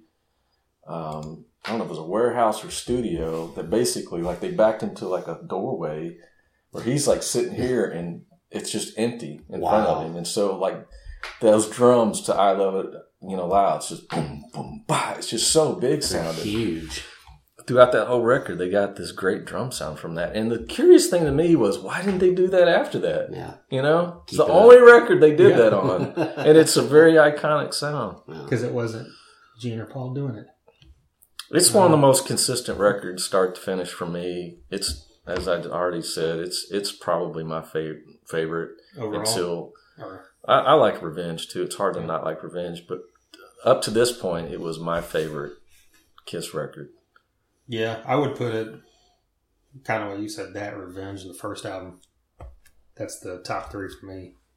Maybe the second album up there, top four, you know. But Ace mm-hmm. was, you know, pretty much promo on this record. This has got a lot of contributions from. It wasn't just Bob Kulick. There were some other players that, that contributed to this record. did you know Rock and Roll Hell was co-written by Bryan Adams? I did not. Now you do. You know, Wow. dude. Interesting. Here's another side note Okay. I just read. they re-released this in '85 and flipped the track listing of Saint and Sinner and Killer for some reason. That's weird. That's the only note I got, which is an unmemorable note. But Yeah, that's when they released it and they put uh, Bruce Kulick on the cover. Like, why would you do that? They changed Oh, the album did? cover. Yeah. yeah. Yeah. did it go back to original cover later on? I assume. No, so I, I had both versions. The first version obviously was the um, the the iconic version of all of them with the glowing eyes, which is a great album cover. Yeah, and then the '85 version had. It was around the Asylum era, uh, Animalize era. It was Yeah. Animalize era, I Okay. think. So it's got that era band on there, and then the back of it was a picture of one of them's butt, you know, in leather pants. Had to be Paul right. Stanley. I'm like, Had to be. uh, whatever. So I didn't. I never really understood why they felt the need to re-release that with a new cover, but Yeah. they did. All right, Lick It Up's next, and this is this is the first album to officially not feature Ace, right? Hmm And it's the Although, the although, if you were a Kiss fan, well, like that's what I a diehard, yeah. and you heard "Creatures of the Night," you knew that wasn't Ace playing. Yeah. I mean, even though he was in the video, even though he was on the, the all the marketing stuff, if you, especially if you were musically inclined, a guitar player, you're like, that's not Ace Frehley playing guitar. Yeah. What are they? You know, what are they trying to sell me here? Well, this album kind of turned to the '80s sound. You know, earlier they did that '80s pop sound. This is more Mhm. the '80s rock sound. right. And this was also the first no makeup Right. official. Yeah. Right. Remember them going on MTV and the, Yeah. the big reveal, And they each had a, a name. which Yeah. it was a cool moment, but it was also kind of like a little deflating because standpoint of there was only two original members of that Yeah. point. Yeah. You probably still wanted to know what. Right. I remember, and like right after that, wasn't too far after that, like in guitar magazines, Ace Frehley got an endorsement with Washburn Guitars. It was like this big lightning. It was an ugly guitar. Ace. Sorry, dude, I love you, but that was a weird guitar. It was like a Washburn with this weird lightning bolt on it, and it was the first time I'd ever seen Ace without makeup on. Really? And it was not too long after the Lick It Up stuff came out that you saw him now in marketing. So when was it that people saw Peter Criss? You know, I don't remember the first time I saw Peter Criss without his makeup. That's a good question. I don't know. It was mid '80s for Ace, a year or mm-hmm. two after the Lick It Up stuff came out, and I don't know about Peter. I don't remember that. I know there was a there was a thing where somebody was impersonating him, and he went on some talk show to talk about it. hmm But I don't know if that was later in the '80s or in the early '80s. I can't remember. So I don't. That might have been it. I don't know though. Well, it's hard to believe that at, at 1983 they've done so much material, so many records, but you're only talking about nine, less than ten years from when they, they yeah, first hit the exactly. market. I know. yeah, They, They had- covered so much ground. so much under their belt. yeah. I know. you know, they'd hit the heights, they'd hit the lows, and you know they were making their comeback. The Creatures of the Night, Lick It Up to me was a continuation. It had some marketable songs. Lick It Up, All Hell's Breaking Loose. Were the, those were the two singles that I remember from this record. hmm Um, but uh, edgy, heavier record. Uh, I agree with you in terms of it's kind of the, the heavier side. And I think Vincent was probably a huge part of these two records. His writing credit in terms of the impact he had, like on Lick It Up, he, he has writing credit on eight of the 10 songs. yeah. So to me, it's a big part of why these two records sounded differently than what, what they had, had been playing. I, I overall I love this album. hmm I mean, I did too. it's just one of those ones I just forget. I, I hadn't really listened to it since I don't know when until we did this thing, hmm and there's just so many songs I forgot about. You know, like a million to one fits like a glove hmm on the eighth day. Fits like a glove, man. I love that song. I remember they used to play that live a lot. Yeah. It's a great song live. and this is, you know, this is Shred Fest. This is Shred era. So, Yeah, you know, Vinnie, as so- much as I love Ace, um, and the iconic tone and the, the phrasing he has, uh, having a guy like Vinnie Vincent come in was a, a, a cool thing. And then, and when Bruce comes in after him, Oh yeah. you got two very Yes. technically gifted guitar players that really could carry forward in that genre. And Rick Derringer played the solo on Exciter. Yeah. Rick Derringer, jeez. I'm learning so much. This is like a class for me, you know? I'm just going to let you two take the rest of it. I'm going to shut up. Well, the, No, we're, you you got a lot to say about Sonic Boom. I. Oh, anyways. Well, after that, we got Animalized, and this is where Mark St. John shows up, right? That, Right. that was my question. When, when exactly was it? Yeah, he was he recorded the record, but this is also where you first see the influence of Desmond Child. Okay. Yeah. So from Heaven's here on on out, you know, Animalize, and then when we get to like Crazy Nights and you know Smashes and Three Hits and Hot in the Shade, it's like the Desmond Child show. He should have been the fifth unofficial member of Kiss in that era. Mhm. He started writing a lot of their their their stuff then, but um, And I know overall you don't have, you're not a big fan of most of that stuff, right? I started Here become. I like Asylum. You know, we get to Asylum. We'll talk about some songs on that one. Animalize to me was you had Heavens on Fire was a huge song. Yeah, Yeah. that was. I like. I've had enough into the fire. That's a cool song. Yeah, it's And got a Under great- the Gun. After that, man, I could not hear the rest of this record and be okay. Uh, it just was not my favorite record. It just, although I love the lyric in uh, "While the City Sleeps," where Gene's like, "Living, living well is the best revenge, so give them hell." I used to always just love Yeah. that part of that song, but um, the backstory in Animalize that I remember was this is the era that Gene because they took the makeup off, so it was a game changer. yeah. So now Gene can be in movies and he can start doing this whole other thing. And if you read, you know, the stuff in Paul Stanley's book, he talks about Yeah. He felt like he was a lone ranger. Yeah. And he basically put Animalize together himself. Gene was, according to Paul, largely absent during this era.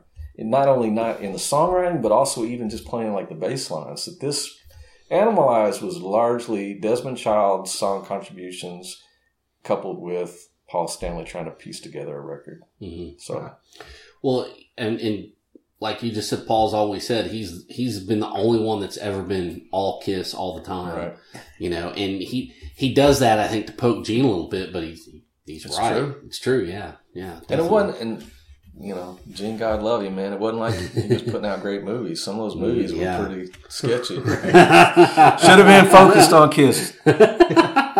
Just kidding, man. no, no, we're not. He's like I, that. That one. What movie was that where he was like the transvestite villain? I was like, um, Gene, what Yeah. are you doing, man? What are you doing? That to me was like the elder. Like, what are you doing?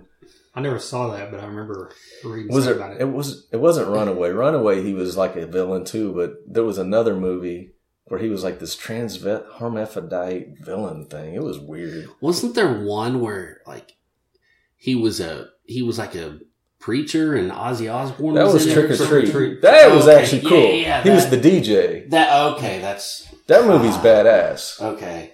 That was the one movie I've seen him in that I'm like, oh, I loved it. I loved his work in that movie. Nice. Okay. But okay. Runaway was okay, and there's an I can't think of the movie I'm thinking about. He was like this weird villain. It was very odd. We should watch all those movies in a row and then talk about Oh, Oh, God. God. we're not watching that one. That'd be rough. right. I just felt like this record was very un- one dimensional. hmm Well, yeah, Uh, because I guess what up to that point you had the Gene and the Paul mix up as far as the sounds go, and this one you didn't have that. yeah, to me, you know, the first two songs I liked. Under the Gun was a cool song to me. Guess what? All three of those songs Desmond Child had writing credit on. Yeah, You know, Eric Carr did too on Under the Gun. right? But yeah, I mean, I love the guitar riffs, and I've had enough and Under the Gun. But I the like record sold a lot too. because of Heaven's on Fire. Yeah, I mean, it was such a, such a cool single. yeah. When I was a kid, that was probably my favorite Kiss song for yeah. a little bit until Revenge came out, and then Right. That and was then I went backwards, and obviously, that was definitely a hit. That had the whole. It sounded like you know the the hair bands and the you know the the fun kind of riff and oh yeah. well, next up we got Asylum, and So Asylum was it's one of my uh, favorite records for reasons of what was going on at that time as a kid, as a Kiss fan. This was my first uh, live concert. I'd been to you know different live music events, but like a full blown rock production. This was the first one I actually got to. I was supposed to go to like Billy Idol right before that, and he canceled. the concert, and uh, so Kiss and Ted Nugent in in '85 in Asylum, and they opened the tour in Little Rock, Arkansas. So we got to see the opening Oh of the wow, tour, that's Wow. cool. and they had these gigantic like lightning bolts coming off the stage, and it was a you know Kiss. They always had big productions. Yeah, yeah. Um, so to me, this record has a lot of special things just because of those memories. But I thought Bruce Kulick and Eric Carr just shine on this record. Mhm. The guitar work is exceptional. I'm a huge, you guys know I'm a huge Ace fan, but I'm gonna give it up to Bruce Kulick on this record. The guitar work is exceptional. The musicianship to me was probably as good as they ever were Yeah. on this record, just from pure just playing ability, um, the, the stuff they played, um, just very strong record, man. I, I, I like this record.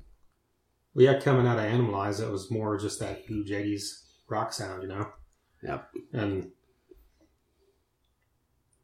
sorry, I drew a blank on what I was going to say. Tears Are Falling, you know, is the big hit from here. Right. And I can't help it. I freaking love that. Yeah. Uh, all night, you know, is kind of Uh, corny, All but hmm I can listen to it. It doesn't Yeah. piss me off. Right. well, Tears Are Falling, the, the guitar solo in that song is probably Bruce, Bruce Kulick's finest work. Yeah. It's one of the coolest solos. one of the things I always I've said before in various you know times, what I like about Bruce Kulick is he straddles that line of like good tasty guitar and then Mhm. like shreddy kind of stuff. You know, he doesn't go too far the one way. Right. I really like guys that do that. You know, and he he does it awesomely. When we've mentioned a name, his name a bunch of times, but we didn't say this is the first album that he played on, right? Even though he showed up partway through the He, uh, he, uh, the Animalized tour, right? Yeah. 'Cause we- I've seen an article where he said he had some uncredited work on Animalize. okay. Um, I'm not exactly sure which tracks he played on, but you know he gets interviewed a lot about how during Animalize uh, they took both him and Mark St. John on tour, and you know, Mark was having problems with his health that were affecting you know the nerves and things in his hands, and that they were giving him every chance to earn the job, but you know they had Bruce in the wings, Mhm. and it was kind of like they would alternate those guys from time to time and how difficult that was for it was an awkward situation but in those interviews he's talked about he did some work on animalize that's uncredited and so- Paul Stanley played bass on Tears Are Falling, just so you know. Really, there you go. yeah Well, now we got CJ's favorite album of Kiss, Crazy Nights. oh my god i hated this record i was in synthesizer hell but see, what I want to know is how can you not like Crazy Nights since it's a song for everybody out there? oh my god Oh i my hated this song i hated Hey. this record Nothing's gonna change me. And I'm I'm a huge Kiss fan, man. And this one came out, and I was like, first the look they had gotten so glammy Yeah. between uh, Asylum and, and Crazy Nights, but the synthesizers on this record just made it my least. It- It was like they tried to take what Bon Jovi was doing.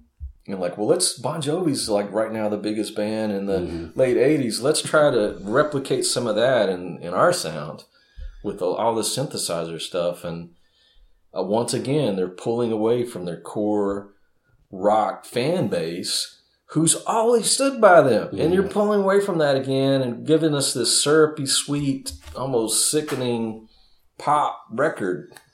Yeah, it was the easily yeah the most '80s Yeah. '80s quote of any of the albums. you say synthesizers, CJ, and I definitely, I was, I, I noticed. I was like, wow, yeah, this is, this is really, uh, it, it, it kind of was, it was bothersome to the ear, um, because, because you, you, you liken that to all the, the pop radio, you know, the real poppy stuff that was going on.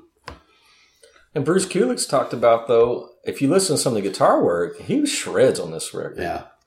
The, some of the songs on this this record, I think, are some of his you know finest work. Uh, the is it No No No where he does that guitar solo shred thing in front of it. I think can't it's that remember. song. He does a lot of cool technical stuff on this record. They were starting to turn him loose, just like go be you, man. And so uh, he did a lot of cool stuff on that, but I, just felt like I'm the I'm that core hard rock Kiss fan Yeah. that wants them to sound like the first records and Creatures of the Night and Revenge all the time. Yeah. So when they go too far from that, then I start going, man, Yeah, yeah. See, I'm I love all that stuff, but I dig a lot of this stuff. And like, if they said right now, "Hey, Trent, make our set list for tomorrow Mhm. night," I'd put a lot of shit in there just because you can never see it live. You know? Right. Well, not specifically from this album, but I just meant from the '80s. Yeah, definitely. I didn't even go like when they came through our town on this tour. I didn't go. I was Wow. like, I didn't want to go. I was I was revolting. You didn't want to see Turn on the Night live. And no, It's did so '80s that it's fantastic. You know. Mm-mm. Now I got to mention "Reason to Live" because that's obviously you can tell that Desmond Child had Mhm. hands all over that. So But that song sounds like Foreigner. I, I, I do right here. I wrote it. I wrote my notes. I'm like, did Foreigner write this? It's like I want to know what love is. That's what it makes me think of. Yeah, it's like there's nothing about this that sounds anything but Right. Foreigner, and then Paul Stanley's voice. You know? It's a great radio. yeah. I mean, I can't say it's not, but ah, it's not. It's probably the best song on that record to me. I. When I made notes of this record, I gave that song two stars, which to me was an indication of it was to me the best song on the record. It wasn't a one star song. Two stars. No. No. Well, Hot in the Shade followed this up. Kicks off. Is Rise to It the first track? Am I right? Yes, it And- sure is. I I used to not like this song at all. Right. Like nowadays, I I think it's fine. It just used to bug the shit out of me for some reason. I, I always liked it. I mean, I thought it was, you know, a fun song. Um, I told you earlier, I can't, I cannot not mention the video is cheesy as hell when they're like grabbing each other's chins and singing to each other or whatever. And I'm like, what the fuck is that. that all about? It was, that was one of those, it was awkward to watch that. So that was weird, but I still liked the song. Um, you know, I like Hide Your Heart. So, Mhm. you Oh, I absolutely love Hide Your Heart. Yeah. It's like So- my fa- probably my favorite of the '80s songs. So how many other Heaven. artists covered that song? Do you remember? what Hide was- Your Heart? Yeah, that song. There was like several, like right after that came out, like several other artists. There was a country version of it, and I've I've heard, I know two versions of it. I think there were three versions in that same year, year and a half era that came out. Yeah, wow, I got another thing I got to look up. That's insane. which I always thought was the craziest thing, but then. When you figure out Desmond Child wrote it, he probably allowed other people to use it. but- Yeah, I mean, he'd let anybody, you know, the price is right. right. Molly Hatchet did it. There was a country artist that did it the exact same year Wow. that Kiss, like within months of that video coming out, a country version of it came out, and I was like, "What the hell is this?" That's so, it's so odd when you hear that kind of thing in like the same year, the same couple years. Right. Usually when people do a cover, it's something older. It's just weird when you hear that. To me, it is. So this came out in '89, and this was the year that I went to Hollywood, and Okay. um, we walk into a music store one time, and I hear this guy back there playing guitar, like acoustic, and he's playing. We're not even paying much attention. We're up at the front of the store, and then I hear him say, "Yeah, Paul. I, Paul doesn't think I can play acoustic guitar, but see, you know, something to that effect." And up stands Bruce Kulick Wow. in the back. So I'm like, wow, you know, that's great, man. You, I love Kiss, man. We're huge Kiss fans. So that's first time I ever got a chance to meet, you know, Bruce Kulick. And um, that was the first time he played acoustic guitar on a Kiss record. So I always thought Really? that was kind of ironic that I walk in as he's telling the guy that That's owns the music nice, store, yeah, Paul doesn't even think I could play acoustic. but uh, yeah, met him in, in Hollywood that year. This was the longest record they did. There was 15 tracks. Wow. Um, Tommy Thayer, apparently, I've heard him talk about. He actually has some credits on this record that were Yeah. uncredited. Apparently, he played on "Betrayed" and "The Street Giveth." Yeah, because he, you know, they they helped Black and Blue come up, and I know he always worked with Kiss. Did you ever see them? Uh, just at what, Rocklahoma He when Tommy there. Thayer wasn't there. You know, I but saw him in '85 Yeah, on that not- Asylum tour. They opened the show. Really, Uh, it was Black and Blue. I know Ted played that. There was probably another band. I can't remember. But yeah, I, I remember seeing Tommy play Wow. '85 with Black and Blue. man.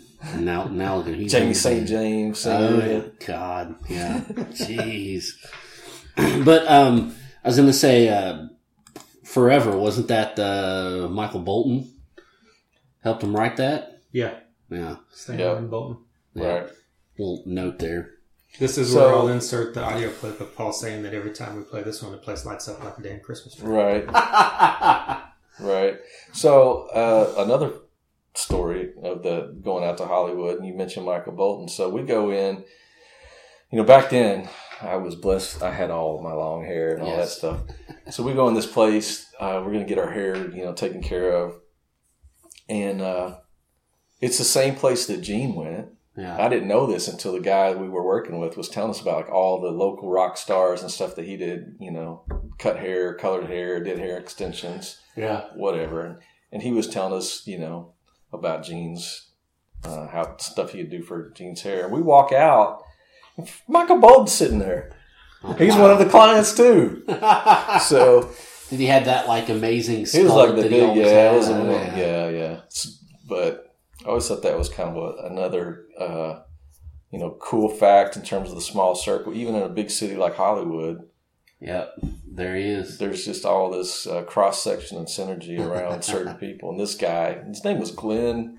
I can't remember his last name, but it was right about the time that Gene got with. Uh, is her name Sharon? The, the lady he's with now? Shannon Tweed. Shannon, yeah, yeah, yeah, yeah. Well, that was followed up by Smashes, Thrashes, and Hits, which we've already kind of mentioned Yeah, oh yeah. with the two new studio tracks. Did you hate both those? Or did you? Um, you talking about X and Sex? No, I like that one. Rock Hard. I mean, Desmond Child songs.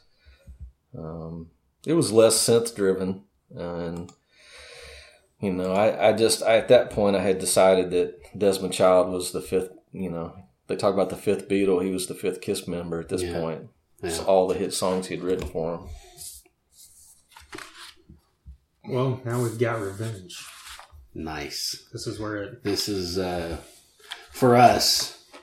This is one of my favorite records of anything. You know, I mean, and I, I don't know. I mean, take it away. I don't even know where to start. Well, I think when you talk about all these It- albums in a row, there was kind of that progression of the last few albums we talked about. That's like really '80s, and then Hot in the Shade kind of gets a little bit heavier, Yeah, which leads into this, which is totally heavier.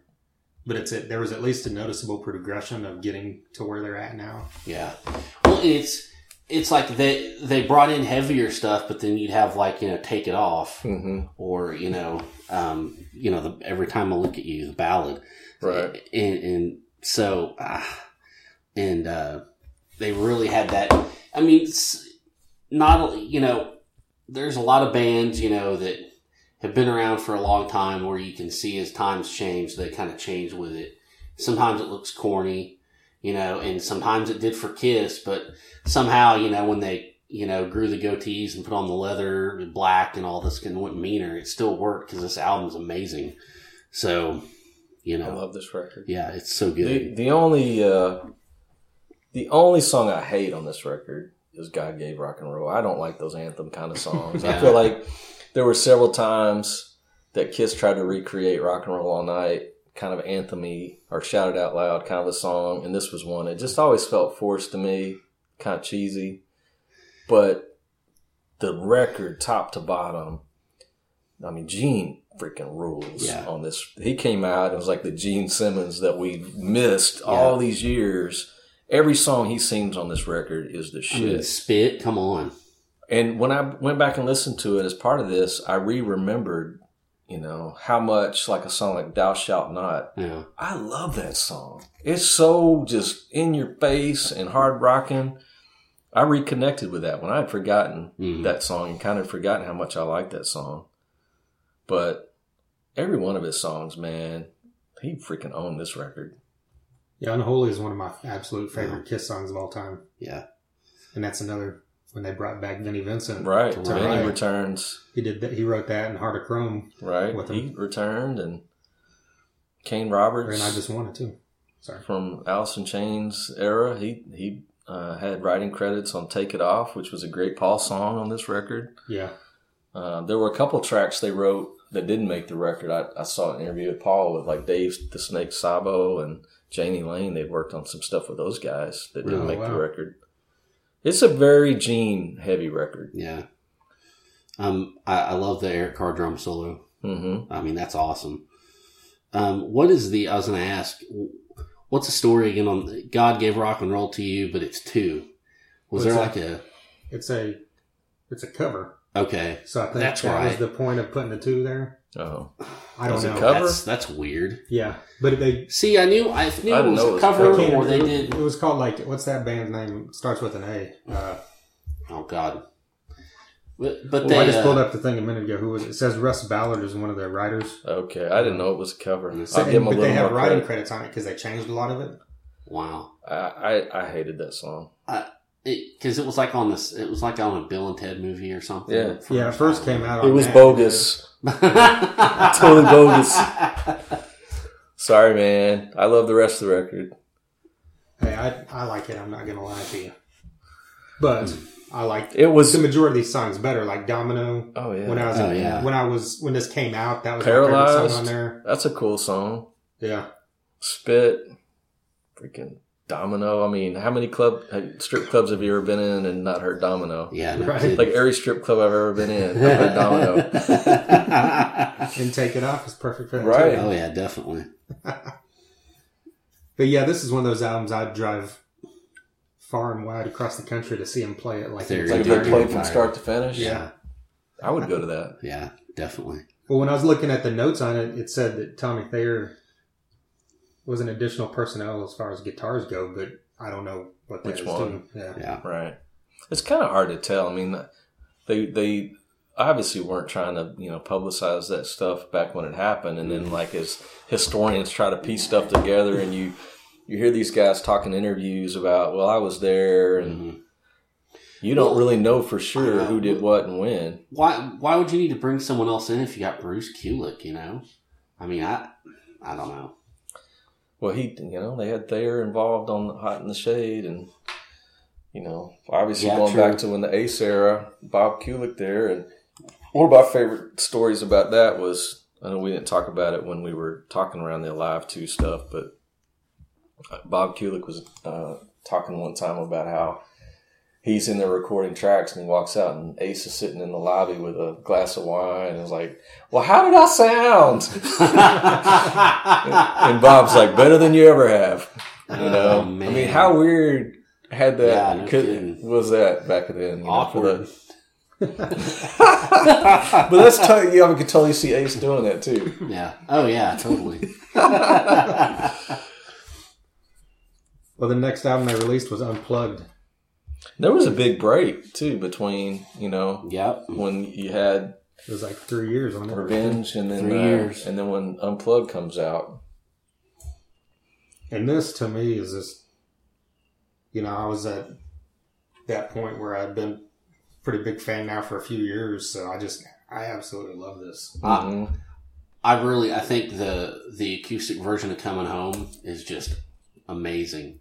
Um, I, dare say I like it better than the original one. I do too. I, there's nothing on this Unplugged Yeah. thing that I I was not just blown away with.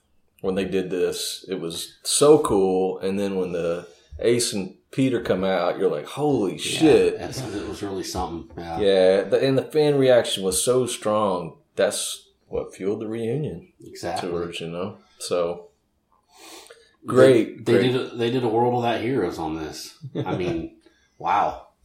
Yeah, there wasn't really anything they did that, that I wasn't crazy about. I thought their unplugged session was awesome. Yeah, it that was- record, just like Alive, if you were going to just get a handful of Kiss records, get this one. You know, it's a great, hmm great, great record. And it's another one that Bruce Kulick shined on, Mhm. Oh yeah, and like it was his final, basically his final release. pretty much. Or no, I take that back. There's one more after that. We that. got Carnival. right.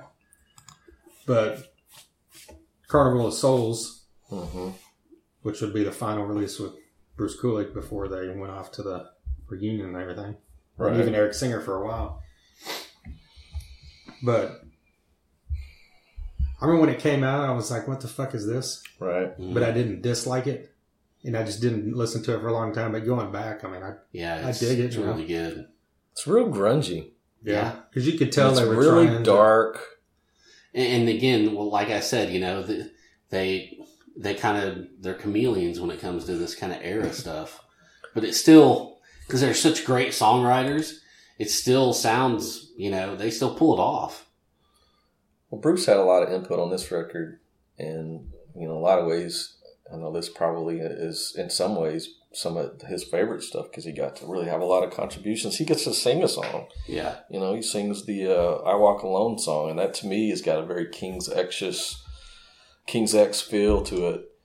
But if when I hear the song "In the Mirror," hmm Soundgarden could have recorded that song. It sounds like a Chris Cornell Soundgarden song. yeah, Yeah. And Master and Slave, same way. Those songs to me are very reminiscent of that grungy, Soundgarden-y kind of songs. And then the Childhood's End song, yeah. That that was was very, one. that's just a cool song. It is. And when this record came out, I'm like Trent. I was like, I'm not into this. But when we went back and re-listened to as part of this, there were several songs that I actually was like, I, I kind of, I kind of dig this.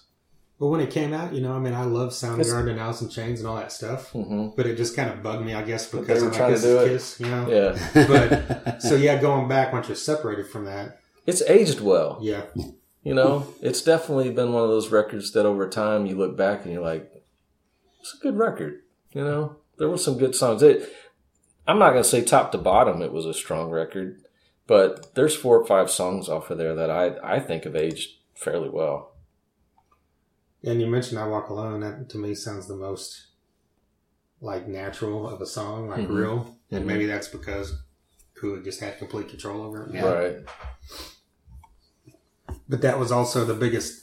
You mentioned with Unplugged, but that was from '92 to '97. So that was the biggest gap Right. by far Oh, of yeah. any releases they ever did, as far as studio albums go. Just kind of seemed to me like they were saying, hey guys, we're getting ready to go on, you know, this reunion tour. This is probably the last thing we're going to do. Y'all spread your wings a little bit. Yeah. You know, you guys have a lot of leeway on this record. kind of like a parting shot for those guys. I don't know. Yeah, Well, for Bruce anyway. Right. Because then they, they brought Eric back later. But Well, Psycho Circus up next, and I remember the same kind of thing when that came out. I'm like, I don't care for this, even though it sounded more like Kiss than Carnival of Souls. But going back, it's another one that I I like now. I always, you know, it had some real catchy stuff, and it sounded, you know, and a lot of it to me, this record was kind of corny to me, but uh like I said, there's a lot of catchy stuff. Raise your glasses and we are one. It, I just I liked it anyways, you know. Well, it's the first album that really went back to the '70s style sound. Yeah, you since they left that, you know. I think there's only one track, though, that all four members appear. and yeah, I think it's pieced together and with a lot of was session stuff. I know that a lot of this was just like you Yeah. said, pieced together, but you know, it, it came out nonetheless. I think it was the Into the Void song was the one that they all were on, but it just seemed to me like it was a they were riding on the, the momentum of Mhm. Unplugged. It was a a marketing let's let's ride this and make the most of it and give the fans what they want. The the, the content on Psycho Circus, Circus to me wasn't that great. Um, Into the Void, this classic Ace, I like that one. That's the one track I like. Psycho Circus, okay. hmm Outside of that, that Pledge of Allegiance song, forget it. You know, or you wanted That- the best, yeah. you know, that kind of stuff. I hate those Well, songs. and that, that Pledge of Allegiance thing kind of sounds like the anthemy thing you were Yeah, talking about. I'm not into that, Yeah. man. It's like they're trying to manufacture another anthem, and that maybe I'm the only person in the world that thinks that. And if I am, sorry to the songwriters, but it just wasn't working for me. I uh, last night I searched uh, some live sets from YouTube, and there's some concert from Switzerland from six seven years ago, and they opened with Psycho Circus, Mm-hmm. and I mean you couldn't ask for a more anticlimactic opener. Mm-hmm. Like they didn't look like they were into it. The crowd was just You know, they were just staring. I mean, he- for for an opener, they should have. Uh, they should have picked something else. This is what And, and that's a decent song, like you said, but still, I yeah, I don't know. Oh yeah, they played it live when I saw them last year, Oh yeah, yeah. but it, yeah, it was in the middle of the set, Yeah. so people were fine with it. I didn't see anybody looking pissed off, but Mm. yeah, that would have been weird to like open show with. No kidding. I was still such a Kiss nerd when this happened. Like they premiered it right on the radio at some station that I was, you know, tuned into, and I freaking was like waiting to hear it. You know, it's like this is the Kiss record I haven't heard since I was a little kid, and then I'm like, so Psycho Circus, you know, comes on. I'm like, I like that song, and then it just went downhill. like halfway through the premiere, I'm like, I just turned it off. Like, oh, no, man. no. I'm sorry, man. you crushed my dreams. and then, you know, years later, I, I read that it wasn't even all four of them, and I was like, well, yeah, there, Makes well, there you go. Yeah. the one song that's my favorite is the song they were all on, Into the Void. Well, Sonic Boom comes out. I mean, I have no input on this one. really, Yeah, that's how I feel about it. Yeah. I'm not a fan. I thought it was a, a decent continuation of the sound. You know, like Mhm. if trying to make that classic sound, but it's. I thought the song "Never Enough" had the most classic Kiss sound of anything since Yeah. since the mid '80s, probably. You know. Well, now this is this is the first one with like Tommy and Eric and all that, right? Right. Of course. And I, to me, it's like I don't know. It's it's like a. I, I, I like these last two records, Sonic Boom and Monster. I like them better than Psycho Circus, but it's just like I, I listen to it as if it's a just it's not Kiss. I listen to it as like it's a pretty cool rock band that are you know they got some good rock songs on here and the, they sound great. But I mean, yeah, I, I don't know. I, I mean, it just like I like it, but it's just not the same. I feel bad for Tommy because he's very good. Yeah, oh yeah, yeah, And definitely. then, you know, I know he gets a lot of grief about doing the ace persona and all that kind of stuff, but I I don't know. I'm not gonna lie. If Kiss called me up and said, "Hey, you want to go on world tours with us and wear Ace Frehley shit?" I'd be like, "Yeah." You know. Yeah, I- you so I can't- be hate. I can't you know be faulting him or hating him for that, but I feel bad for him in some ways because he is so talented Mhm. that he didn't really get to c- contribute on a, an iconic record like Bruce Kulick did or, Yeah. or Vinnie Vincent did. That in a lot of ways he'll he'll probably never really have his own due as being a member of Kiss because this record to me was just not it. Yeah, I mean, I, I can't. I think I probably liked Monster a little better. I did. Yeah, I, I mean, it was a, it was a little bit heavier in Sonic Boom, Mhm. but overall, there's like not a ton of it that's memorable to me. I mean, I like "Take Me Down Below." I thought that was a cool song.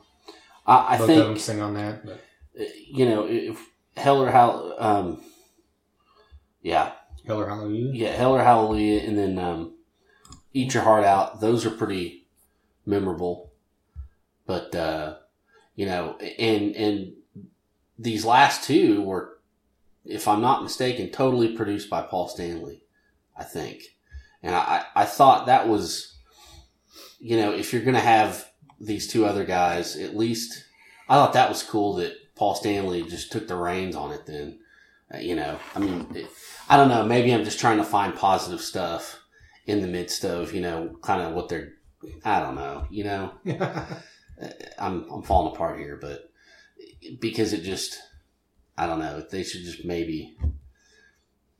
It's just kind of winding down for these guys. Right. What I'm what I'm trying Well, to. Get. I think they've made a conscious decision to continue the momentum they have on the, the classic songs, the makeup, the personas of that, which prob- probably in some ways, ironically, kind of hint, depletes the creativity of something new. You know what I mean? Yeah, You're living in the get that. past, so even like the new stuff they've done, it's like they're trying to recreate that rather than like be what this new Kiss is to Yeah. me. And I may be de- they in the rehearsal rooms, it may be something completely different. Mhm. But as a fan, that's what I see. Yeah. And and I'm okay with you never putting out another record. That's okay. Just tour, playing the songs that we all know and love, and that's cool. If you're going to put out a new record, I would rather than see them do kind of like almost a carnival record. Just turn these guys loose. Mhm. Yeah. Write something that's new and unique to this version. These four guys. Yeah, but instead they're doing the formula It's like they're trying to recreate, you know, some classic Kiss record. because you've got the Tommy the Tommy song, which is the A song. Mhm. You got Eric gets to sing a song, which is like a Peter song. Yeah, Yeah, And they're great. Those guys are great. Yeah, they they're are. really talented guys. yeah. but they wrote had writing credits on almost every single song. Ah, yeah. on that album, maybe Yeah. except maybe two. Mm. But yeah, I'm sure they influenced how he wrote. It's just like, not. whatever you want. It's conne- It's just not connecting with me in terms of sounding new and fresh. Yeah, yeah. I just feel like it's kind of staying in that. I don't know. Just not for me. The new era. So, you know, now that we're done going over these records and this, we're kind of talking about it anyways. You know, these, they're kind of hinting around to like another farewell thing, aren't they? I've heard them hint around at that, and I've I heard mean- him hint around at well, at some point there'll be a Kiss band, but it won't be any original members. Yeah. So, I mean, what do you guys? well, there's that thing where supposedly they trademarked. What was it? In the end, or the That's right. The end, Yeah, is- that- yeah, the end of the the- road or something. End of the that. end of the road. That's Yeah. it. So, it's like, what are they? What are they doing? I think it'd be really cool if, who, yeah, Mitch Lafon, because you'd seen that as well. He posted that he wishes on their final tour they would do something where they just brought everybody along, which they probably would never do that. like everybody, But- like different Yeah, eras. Had Bruce Kulick out there, Tommy Thayer, and Ace. Ace, Vinnie And, uh, Vincent. Yeah. Just, I mean, something like that, I'd definitely go see. You know, if they just came here and it's the same. That'd be almost kind of like the, the like- Hendrix experience thing that we went to, where it was like just Yep. like every two or three songs was like another guitar player Yeah, coming out. That was kind of cool. Yeah. Yeah. And, and I mean, so do you, do you think they will do like the a licensed Kiss tribute? I think that'll be the death of it because I don't think it would because they're pure already playing Kiss casinos fans are now. just like so- forget that man. Well, they're still playing, a, they just do the casinos to like do those shows. Yeah. Hey, we fill this place That'll up be the end of it to me. Yeah. You, I, you- at that point, it's just another officially licensed, uh, you know, cover band. Well, guess what? Well, tonight, Tulsa's very own "Dress to Kill" Kiss band is playing. I mean, it's Yeah, it's just a bigger version of that. Yep. Exactly. And But you got to think so many people that don't pay attention or really care. I mean, there's most Yeah. people do care, but I mean, there's a ton of like Foreigner's been touring for years Without anybody. with Mick Brown there, and all of a sudden he's not even there. well, that's and there's fair, like not a single original member in the band. that's and a fair still point. sell out casinos. That's a fair. That's a fair point. It's it. You'd probably have to take a, a step or two notch down. They're gonna, not going to be selling out arenas or yeah, there'd be all 10,000 seat- casinos or maybe theaters. maybe you a couple thousand. But maybe that's an easy way to make money, so I wouldn't Yeah. be surprised. I've got. I I think, um, his his kid, Gene Simmons' kid Nick, is going to be the new Gene Simmons. That's, That's, a I good think. theory. because you know uh, um, when I was when I was married, my ex loved all those reality shows, hmm and we always had to watch his stupid reality show. And he was all, and his kid was always working on music, wanted to be in a band, wanted to do this. And you heard about on Blabbermouth, he was working on his own music. Then all of a sudden, he just goes away, and you don't ever see or hear anything of him hmm and he's a spitting image of his dad. He's tall, and you know they've always said, you know, Kiss isn't about the four of us; it can go on without us. And I just think that that might be one thing they do to like keep some kind of like familiarity, I, don't- keep the uh, the. I can see Paul stepping away. I don't know that Gene could ever be like not in the limelight. Yeah. I think Gene would have a hard time with that. You know? yeah, he he probably he probably would. But That's you see that's one stuff, theory I have. So I don't know. You know, the last month or two, Race really showed up at several of his I could totally things. see a reunion, Yeah. some reunion. And then thing. now Vinnie Vincent's Yeah, doing it as well. yeah, Vinnie but I don't see Yeah, Peter coming back. yeah, No. no, I, I don't either. No, I think I don't think. I think all they, you know, no, not Peter, but I think all they need is Ace to be able to sell more tickets. Right. Yeah. They don't need both of them. And if It's they kind of like Guns N' Roses. It- you know, I wish Izzy was there, but they don't need him to put asses in the seats like they needed Slash or Duff. You know, if That's right. they if they did bring Peter, I think they'd probably do like the two drummer thing. well, that'd be cool Yeah. too. Yeah. I, I can't see them. Or a hologram of Eric Carr would be cool. no holograms, God damn it! I was a big Eric Carr fan. Yeah, I, I think if they did something like this is our last last show in New York or something, and they brought Peter out, I'm sure he would do a it. couple Like songs, or even even just to take a bow or something. I don't know, but let him know, sing Beth. yeah, he because he's he's older than all of them. He's already in his 70s now, Mhm. so you know, I, I I don't know, you know. That would be cool. He could come out and do a couple of his songs. Yeah, yeah. Hard Luck Woman and Beth, Beth and and-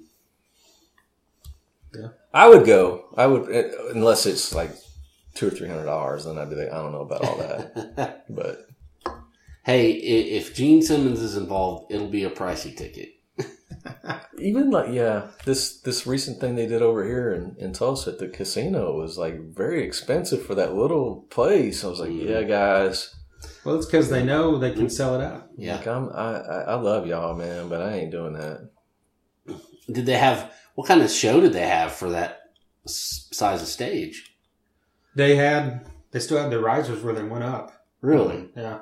I mean, it was just on a smaller Do level. they have the big arena. flames and bombs and everything going off too, or Yeah, but it wasn't. I remember they did the flames and stuff. I don't think they tamed did, you know, like all the, you know, there's always explosions going Mhm. on. That didn't happen, but the stuff like out of Thayer's guitar when it shoots out and all that stuff Oh, happened. wow. Nice. you mean the Ace Frehley? Oh, I said Thayer's guitar. I didn't say out of he got you, Trent. I was just like, man, Ace wasn't up there, man. I know, but that's his that's his gimmick. Yeah. I know. Well, you kind of alluded to it saying you're cool, but I did want to ask, like, I mean, are you, besides saying you would do it, are you cool with the fact that Tommy Thayer's there and acting like Ace and Peter Criss, I mean, Eric Singer's acting like Peter Criss, or should they have gave them their own personas like they did, you know, the Fox and all that other If you stuff? if honestly, I think they did it the right way um, because fans at this point want classic Kiss. Mhm. Yeah. So I think Gene and Paul were very very astute back in 70s or 80s when Ace and Peter didn't think that the likenesses were valuable at all because Kiss was kind of out of favor with fans and they sold them their rights to the likenesses. What a great investment, you know, for Paul and Gene to make. Yeah. Yeah. So kudos to those guys to having vision. It's the right thing to do for Kiss, and Kiss fans want to see those classic images. But you know, I'd be lying if I if there wasn't a small part. If you're like a diehard Ace fan, seeing someone basically being Ace and it's not Ace is it's it is what it is, man. Yeah. It is. what And Tommy, I would never hate on the guy. He's a great player, and from by all accounts, he's a super guy, guy, just super nice guy. But it ain't Ace, man. It ain't Ace. And you know, but would would crowds today have been receptive if it was like you know, the new guys, the dog and the mongoose? Yeah, no, I don't that- think so. Yeah, see, I don't. It think, got ridiculous Yeah. with the wizard and the Yeah, even the It- fox. that- the fox was kind of cool, but yeah. the wizard thing was ridiculous. the Ankh, yeah, whatever. that was wasn't that Yeah, was totally yeah. ridiculous. Well, when you think, like, I heard some interview with Gene Simmons, probably on Jericho or something, where he was talking about just that. He said, people just know those four Right. those four faces. Mhm. So, you know, why would we not benefit from that? It was a hell of a move, and you know, I'm sure that in some ways, Ace and Peter have to be kicking themselves in the ass for giving up those likenesses. Yeah. You know, but they didn't think they were valuable. Right. You know, oh, you want to pay me X number of dollars to sign away my rights to my image? So be it. They did. They took they took whatever offer they got back then, and I would say those likenesses are probably a lot more valuable than whatever they signed them away to be. Oh, yeah. Definitely. So well, I mean, overall, going through all this, there's way more hits than misses, I think. So Oh yeah, hands when you look at it that way, there's only a few spots where you're just kind of like, eh. But Kiss catch, catches a bad rap. You know, people uh, kind of give them a lot of grief about being more image based than substance based, but you're talking about a band that spanned over 40 years. And, um, you know, a lot of bands that had a lot more credibility as musicians or songwriters are have never spanned that kind of a career. So you got to give it up to these guys. They kept it simple. They wrote, they had better eras than others, but um, man, uh, a career like that, I, you got to give it, give these guys respect, man. Oh, yeah. totally. Definitely, just just just the the sheer output alone, whether it was good or bad or whatever whatever era it sounded like. I mean, song they can just peel songs off of these guys, You know, what 249 songs. I mean, that's that's pretty awesome. And that's all. That's just what we haven't heard. So that's pretty cool in and of itself.